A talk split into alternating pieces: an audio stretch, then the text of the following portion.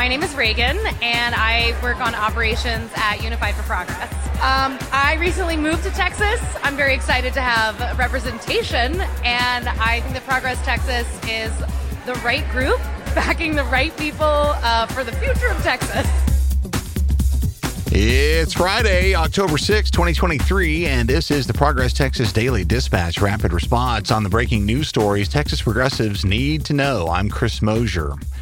Starting again this morning with the border, where new federal go aheads for additional border wall construction signed off by the Biden administration turned heads and sparked considerable outrage yesterday. Colleen Long at the Associated Press writes that President Joe Biden defended the decision to waive 26 federal laws in South Texas to allow for the construction of roughly 20 miles of additional border wall, saying he had no choice but to use the Trump era funding for the barrier to stop illegal migration from Mexico as the funds were appropriated in 2019 during his predecessor's time, and efforts to reallocate that money have been unsuccessful due to resistance in Congress.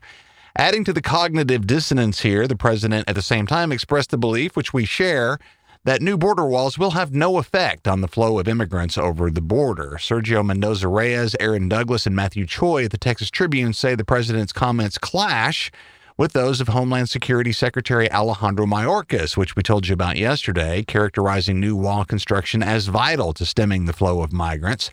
Criticism of the move has been swift, as you might expect. The Trib quotes U.S. Representative Veronica Escobar of El Paso, who is pressing the White House to reconsider its decision to proceed with the wall. She says, quote, especially the disastrous choice to waive environmental laws, unquote. Also, U.S. Representative Henry Cuellar of Laredo, who calls border walls, quote, a 14th century solution to a 21st century problem, unquote.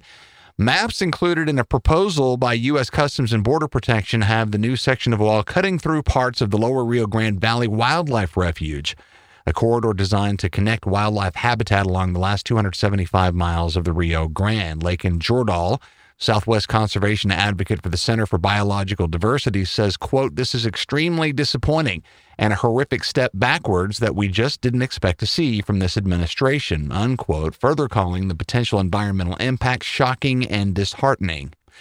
Also on the border, Todd Gillman writes for the Dallas Morning News, a story reposted by the website military.com that Texas Congressman Joaquin Castro of San Antonio is pushing Congress to renounce talk of attacking drug cartels south of the border with drones or American special forces which has become an increasingly popular idea on the right. Castro says he will file a resolution today that condemns calls for military action south of the border without Mexico's approval, reaffirming that, quote, any act of aggression on Mexico's sovereign territory without their consent could be considered an act of war and a violation of international law, unquote.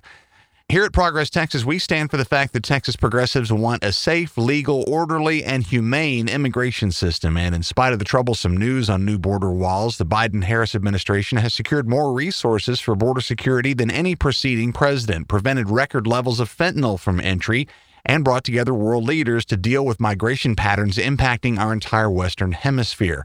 We call on Republicans to stop focusing on dangerous busing and buoy stunts that maim and kill human beings and harm our environment. Working together, we can reform our current immigration laws and assist border communities.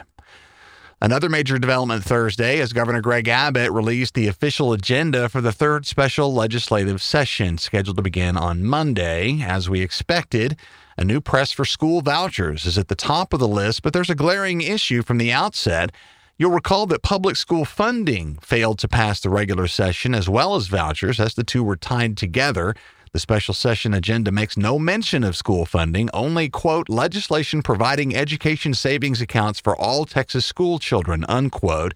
This is a good moment to remind you of the rules of special sessions in Texas, in which only items set by the governor can be considered, leaving public school funding unaddressed and getting off to a terrible start, we must say.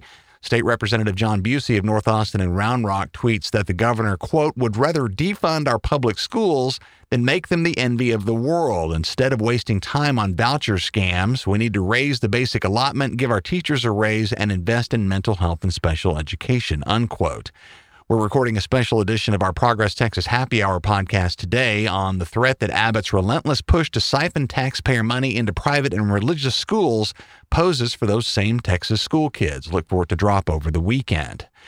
Abbott's agenda proclamation also includes a lot on the border and immigration, including, quote, authorizing all licensed peace officers to remove illegal immigrants from Texas, unquote, presumably skipping past any troublesome due process or asylum consideration.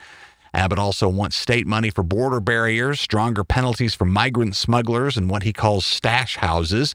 And this is moderately amazing. The Colony Ridge residential development we told you about yesterday, which has been developed by a seven figure Abbott campaign donor, by the way, is listed by name in this official proclamation as an example of a threat to, quote, public safety, environmental quality, and property ownership, unquote to be addressed by the legislature. The residents and developer of Colony Ridge, as we've told you, say they've been wrongly singled out by conservative media and that they, in fact, have not catered inappropriately to illegal migrants or cartel elements as they've been accused. Hard right talking points copied and pasted into an official document from our governor. Oh, and there's also something here about COVID vaccine mandates, which couldn't be a more tired topic, but there it is, and it all starts on Monday. Finally, today we want to send our support to the organizers of the third annual Trans Pride Fest, which is happening tomorrow, Saturday, October 7th, in downtown Denton. Aiden Runnels for the Texas Tribune and forwarded by KPRC TV in Houston says this year's event comes amid several legislative setbacks for Texas's LGBTQ plus community, including, as we know, new state laws taking aim at healthcare access for trans youth and drag performances. This third event almost didn't happen. Local activist group Denton Left and the University of North Texas's Young Democratic Socialist chapter picked up the responsibility of hosting after the original organizers bowed out. Given Denton's status as a progressive enclave amongst a giant sprawl of suburban North Texas red zone, anti LGBTQ protests are certainly possible but none have been specifically threatened. And at the prior two Trans Pride Fest, they've been vastly outnumbered by students, concert goers, and supporters.